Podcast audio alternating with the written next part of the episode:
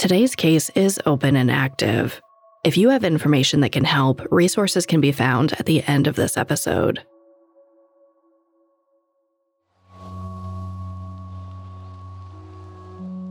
Humans have mapped out much of the Earth's surface, but there are still areas so remote and so dangerous, they remain, for the most part, untouched. You and I will probably never go, but there are people out there who are driven to travel further than anyone before them, to venture into the unknown, even though they know they may never return. Ben McDaniel was one of those people. In 2010, he dove into the depths of an underwater cavern and never came up for air. It appeared to be a tragic accident, but after rescue teams couldn't find a body, it paved the way for other possibilities and open the door to a mystery that's as deep as the cave itself.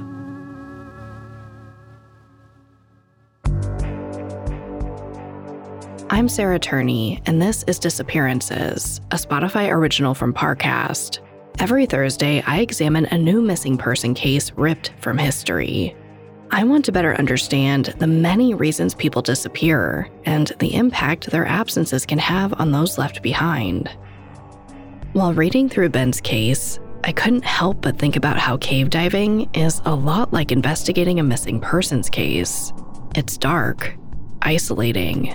You're never really sure if you're headed in the right direction, but you keep moving forward, searching for new openings or signs of life. The deeper you go, the easier it is to get lost, to forget which way is forward and which is out. But if you just keep going, there's always the chance you'll find something.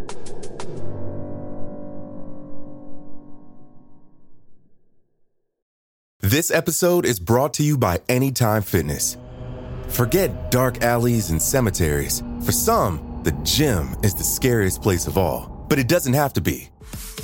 With a personalized plan and expert coaching, Anytime Fitness can help make the gym less frightening. Get more for your gym membership than machines. Get personalized support anytime, anywhere. Visit AnytimeFitness.com to try it for free today. Terms, conditions, and restrictions apply. See website for details. A lot can happen in three years, like a chatbot may be your new best friend. But what won't change? Needing health insurance. United Healthcare TriTerm Medical Plans, underwritten by Golden Rule Insurance Company, offer flexible, budget friendly coverage that lasts nearly three years in some states. Learn more at uh1.com. Why is it that with sparkling water, I'm always playing guessing games with what flavor I'm drinking? Is it citrus? Is it aluminum can flavored? Mm, not sure. Sparkling ice, though, they really mean flavor. Like in your face flavor. Orange mango, black raspberry. Don't even get me started on the strawberry lemonade. Kiwi strawberry slid right into my taste buds DMs last night and let them know who's boss. No subtleties there, and no sugar either. But it does have vitamins and antioxidants. Find sparkling ice at a major grocery store or club retailer near you. Sparkling ice. Anything but subtle. Ben McDaniel grows up in Collierville, Tennessee, in a tight knit family, the kind that has sit down dinners almost every night. Ben's the oldest of three, all boys, and a great role model for his brothers. He's sweet, charismatic, and affectionate. In one of their articles, the Tampa Bay Times says he holds his mom's hand in public until he's in the sixth grade, which, if you know kids that age, you know that's a big deal. Though the McDaniels live in Tennessee, they vacation in Florida. And that's where Ben's parents watch him fall in love with the water, skipping along the shoreline, picking up sand dollars, bobbing up and down with his snorkeling gear, looking for fish in the shallows. Then, years later, when Ben's 14, they watch him fall in love with the water all over again when he tries the sport that would eventually transform his life scuba diving. I've never been scuba diving myself, but from what I've read and seen, it looks like entering a whole other world. The ocean is this infinite wash of grayish blue stretched out in front of you. It feels like you're weightless in the water, and the only sounds you hear are your own long, steady breaths. When you inhale, you float up, and when you breathe out, you sink. It's meditative, but it requires a lot of focus. You have to pay attention to so many things at once your oxygen levels, your buoyancy, your depth, and you need to check and double check your gear before you even really think about getting wet. because once you're down there, you can't hit a reset button. But despite the risks, or maybe because of them, Ben falls in love with diving. He also enjoys other adventure sports, and he's not the only one in his family. His youngest brother Paul is a thrill seeker too. Together, they plan all kinds of mountaineering and rock climbing trips and bond over their shared experiences. Despite a six year age gap, the two become incredibly close. Brothers who also happen to be best friends.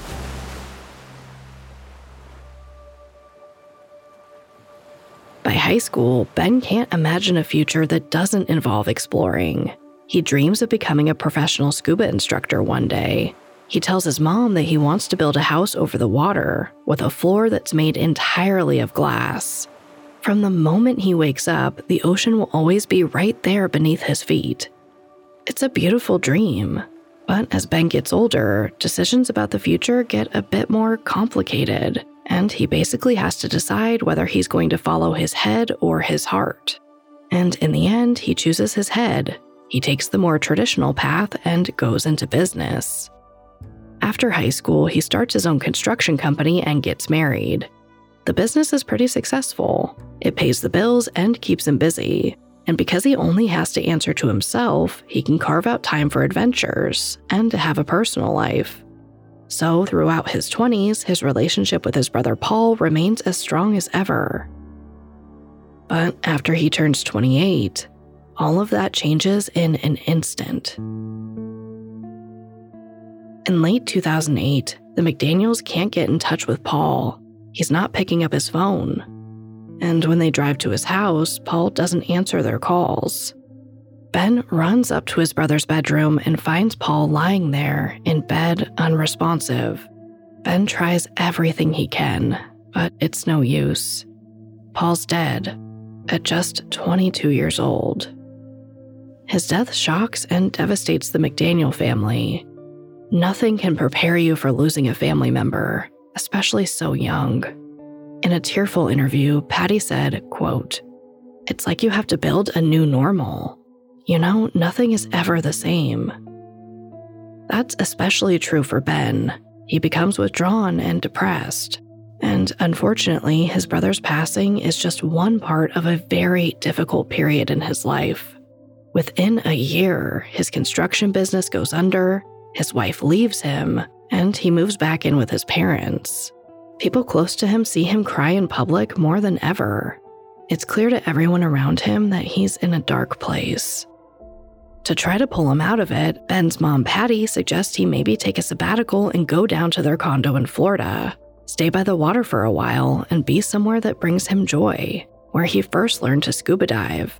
It'll be a chance to rest, reset, and reconnect. So in 2010, Ben moves from Tennessee to the Panhandle, along with his dog, a chocolate lab named Spooner. He works toward his old dream of becoming a scuba diving instructor and life starts looking up. Within a few months, he logs 250 dives, which puts him well on his way to getting his teaching certification. But more importantly, his sabbatical gives him a new lease on life. Ben goes back to Tennessee on August 16, 2010, for his mom's birthday. The McDaniel family eats dinner together just like they used to. All through the meal, Ben beams with gratitude and thanks his mom for giving him the space and opportunity to pursue this new path. And he tells them about his next big adventure cave diving. He leaves right after dinner to prep for the excursion, telling his parents he loves them on his way out. For Patty and her husband Shelby, it's touching to see their son doing so well. What Patty and Shelby don't know is that of all recreational scuba divers, only 1% are considered properly equipped to cave dive because it's so dangerous. When you cave dive, you swim through underwater chambers that can be unstable. Ceilings can collapse with no warning. Caves can bend and twist, making you lose all sense of direction. With silt drifting around, the water can go from crystal clear to blinding in a matter of seconds, so it can be incredibly difficult to find your way out.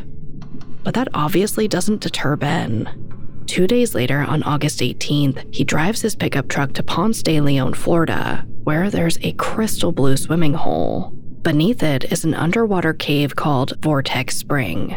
And while all cave dives are risky, in case you couldn't tell by its name, Vortex Spring is next level. The underwater passageways extend 1,500 feet, or about the length of five football fields, and they travel 150 feet below the surface. Some of the most narrow passageways measure just 10 inches from floor to ceiling, so divers have to wear oxygen tanks on their sides to squeeze through. Even then, the sharp walls can snag hoses, tanks, and cut through skin. Not to mention, the cave system is only partially charted. At a certain point, you're traveling into the unknown. In the 80s, Vortex Spring claimed the lives of 13 divers.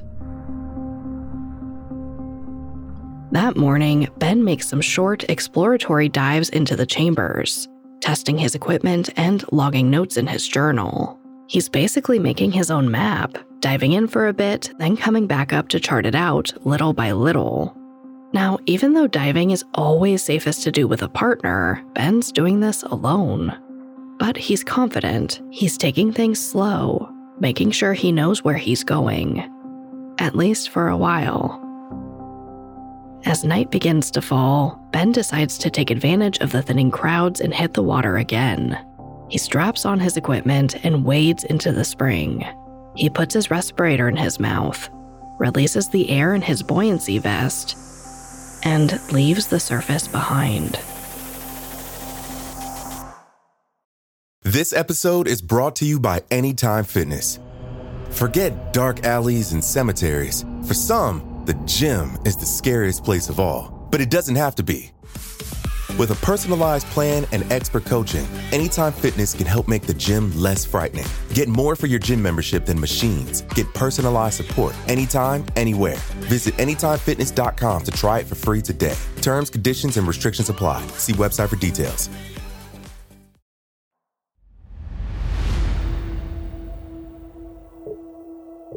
It's August 18th, 2010. Ben McDaniel dives deep into Florida's Vortex Spring and swims into the mouth of the cave. His flashlights illuminate the dust floating in the water. Fish and eels swim past him on all sides. As he travels deeper into the cavern, the walls around him get closer and closer. Then he sees a couple divers he knows Chuck Cronin and Eduardo Terran. They pass by on their way out of the cave. I'm not sure what their interaction is like. I imagine they wave to each other or something. There's no one else around, but then they carry on in opposite directions. About 300 feet into the cave, Ben reaches a locked gate, which is more like a net of weathered rusty iron rods all welded together. Before the gate, there's a sign jutting out of the cave floor that reads, quote, Stop. There's nothing in this cave worth dying for. Do not go beyond this point.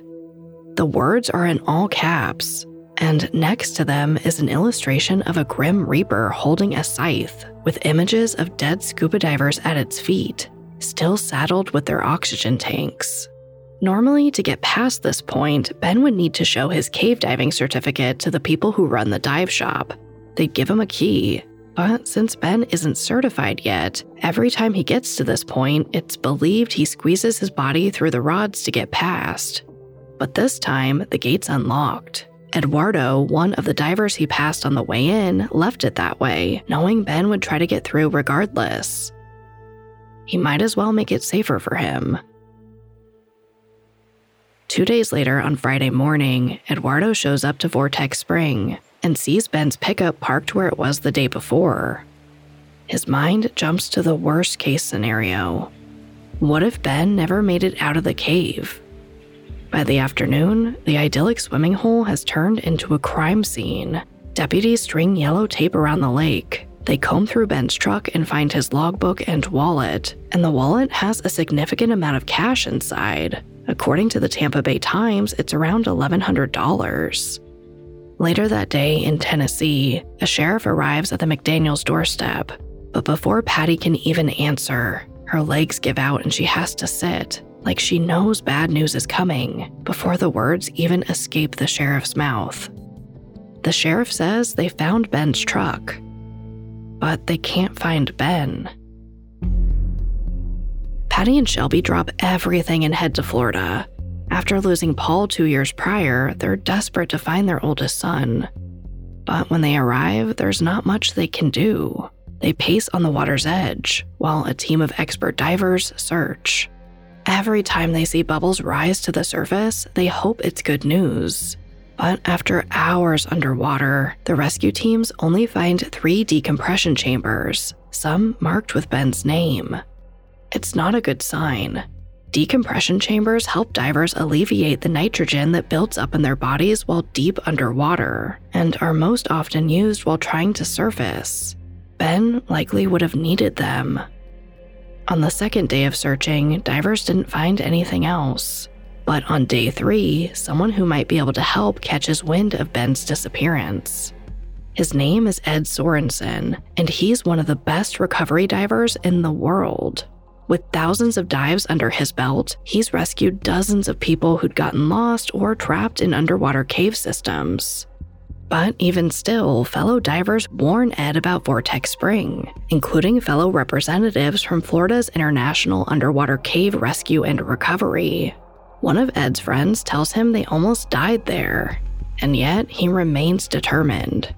As he put it in his own words, quote, if there was any chance that someone was in there, I felt I needed to go and assist in getting him out. Ed travels to Vortex Spring, straps on his gear, and dives in, prepared to go further into the cave than anyone before him. To help, Ed brings a sea scooter with him, which you might have seen before. It's a small handheld machine that has an engine and propeller system. They allow divers to travel faster and exert less energy underwater. The idea is that it'll give Ed maximum time to explore, Ed flies past the gate and surges deep into Vortex Spring. He shimmies through holes so small he can barely get his head through. A reporter for the Tampa Bay Times describes it like crawling beneath a car, belly to floor, his back scraping against the limestone. And he makes it 200 feet past the edge of the official map, the one Ben had likely been using and adding to. It's 1,700 feet from the mouth of the cave. Looking around, he sees marks in the limestone from where other recovery divers had been. So Ed crawls another 20 feet forward to check what he can find. And there's nothing. No scuff marks, no forgotten gear, no sign of Ben's body. According to Ed, the cave is totally devoid of life, which itself feels significant. See, Ben's a big guy, if he'd been in the area, you'd expect to see scuff marks along the cave walls, some type of wear and tear from Ben's equipment scraping against the surroundings, and the presence of human remains would likely attract wildlife. So, when Ed surfaces, he tells the McDaniels that he checked every nook and cranny and believes their son isn't in the cave.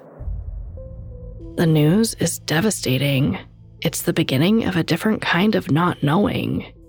Up until this point, everyone had assumed the answers to Ben's disappearance lay somewhere below the surface, hidden in that cave. But after 16 divers tried and failed to find them, it becomes clear to officials the scope of their investigation needs to widen. Police Captain Harry Hamilton calls in two canine units. One cadaver dog signals the presence of remains in the water, reacting strongly along the shore. Another tries to swim down toward the scent. Water samples are sent to a lab, but the results are mixed. The decomposition that the dogs reacted to isn't necessarily human. In fact, the wastewater operator tests the water nearly 30 times and can't find any bacteria that would indicate the presence of human remains.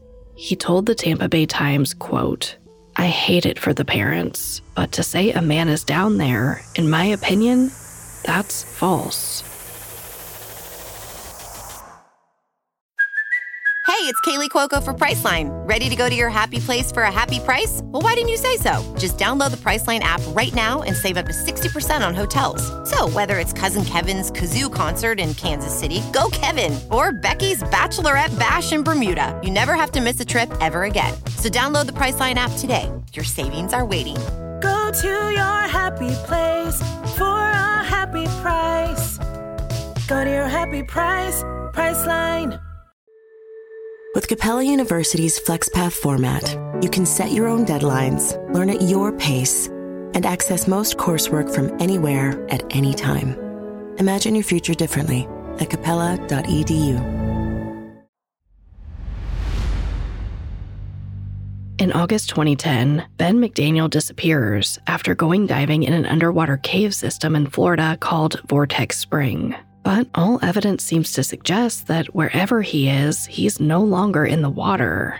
So, after rescue divers spend days looking below the surface, a new search begins on dry land. Ben's family hires a private investigator named Lynn Marie Carty, who entertains the possibility that Ben's disappearance could have been a result of foul play.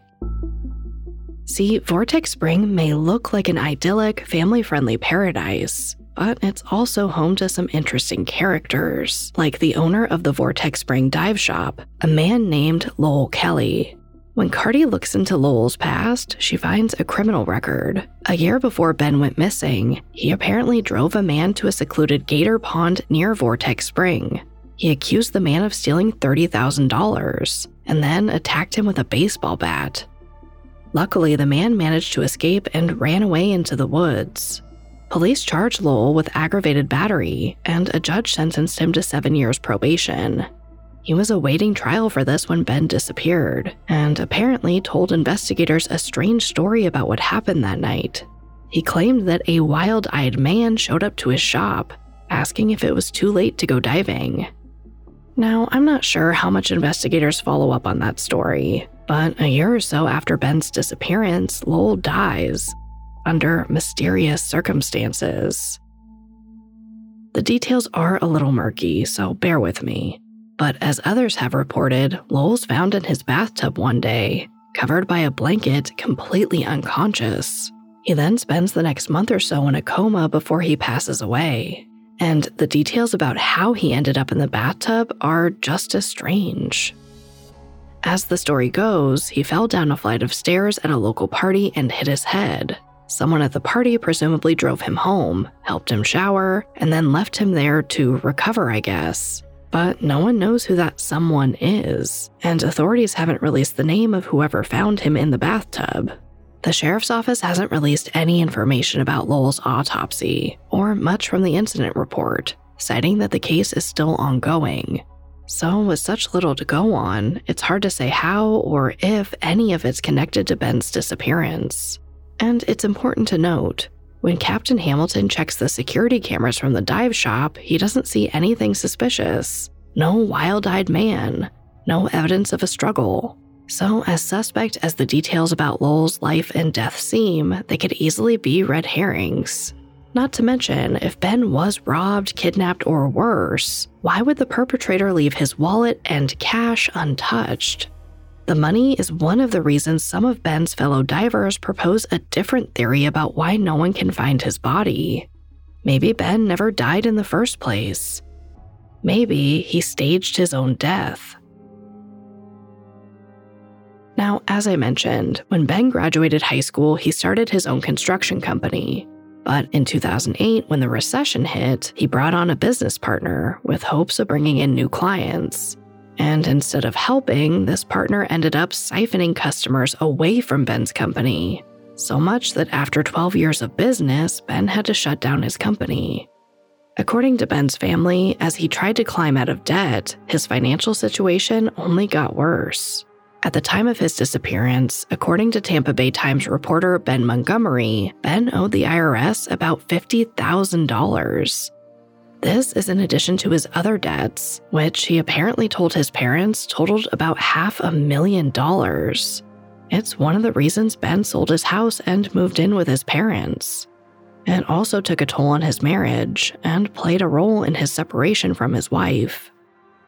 So, some have suggested that between his brother's death, the money he owed, and his relationship falling apart, maybe Ben wanted a way out.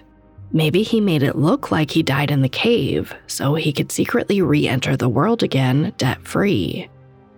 It sounds like something straight out of a movie, I know. But remember those decompression tanks found near the mouth of the cave? Well, when officials tested the contents, two of them weren't full.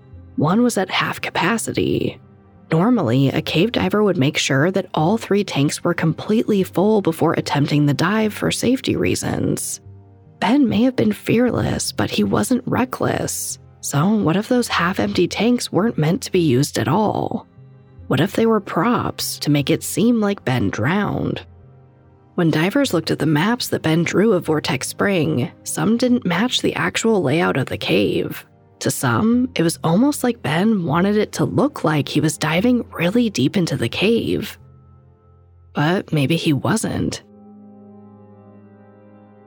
It is something to consider, but not everyone entertains that theory, and that includes Ben's family. The McDaniels are confident he didn't stage his death. His bank statements and phone records have been inactive since the day he disappeared, and they don't think he would have left behind his beloved dog Spooner. But perhaps more importantly, Ben knew how much pain his younger brother's death caused his family. They don't think he would have ever put them through that again, at least not on purpose. A year after Ben's disappearance, that leaves the McDaniels with only one place to search the cave. While rescue divers have poured through every nook and cranny and assure the family Ben's not there, his parents can't help but wonder what might have been overlooked. By spring of 2011, they raise a $10,000 reward for anyone willing to dive into the depths of Vortex Spring and find Ben. Over time, the reward triples. But then, in March 2012, a 43 year old diver named Larry Higginbotham drowns in Vortex Spring, and the McDaniels rescind the offer. Though Larry reportedly wasn't incentivized by the money, they don't want to contribute to another tragedy, no matter how badly they want answers. But there's one last recovery effort that I think is worth mentioning. A year after Ben's disappearance, documentary filmmaker Jill Heinerth sets out to give Ben's family closure. Jill is a true crime director and a world renowned technical diver who's been in some of the most inhospitable environments on the planet.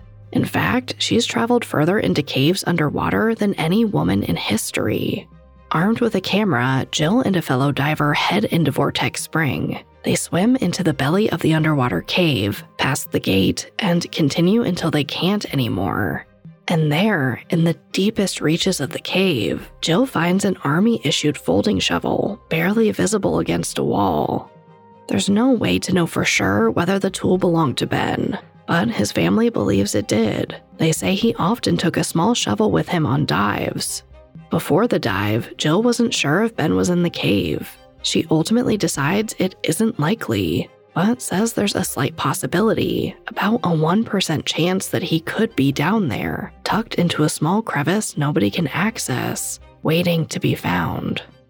Sometimes, if the worst case scenario happens in a cave dive, say a person gets stuck or lost, they can panic. And while looking for a way out, they can actually burrow deeper. They can end up in places so small and remote that it doesn't seem possible a human could fit and that obviously makes them difficult to find.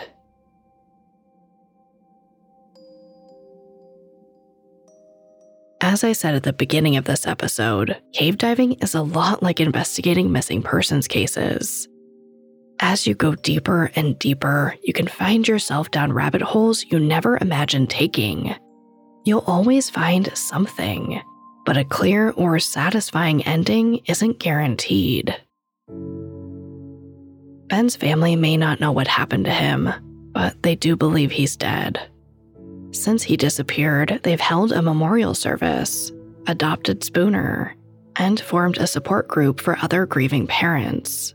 During one visit to Vortex Spring, Patty approached Eduardo Terran, the diver who left the gate open for Ben on the day he disappeared.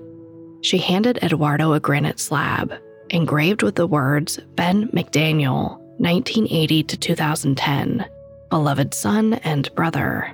She asked Eduardo if he'd take it into the cave. Eduardo agreed. He pointed to a small chamber on a map of the cave and told her, quote, We're going to name this Ben's room. The words make Patty cry, a mixture of gratitude, grief, and acceptance. She later told a reporter, There can't be closure when we don't know anything. Maybe that's our new reality. That there are no answers.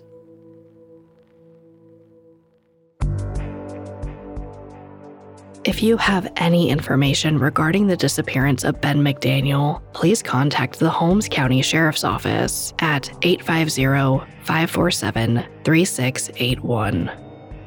Thank you for listening. In the time it took you to finish this episode, 30 people disappeared in the United States alone. If you or someone you know needs assistance with a missing persons case, please visit seasonofjustice.org. Season of Justice is a nonprofit organization that provides funding to law enforcement agencies and families to help solve cold cases. For full disclosure, I am a member of the board. It's a great resource for both law enforcement and families in order to bring closure to those impacted by unsolved violent crime.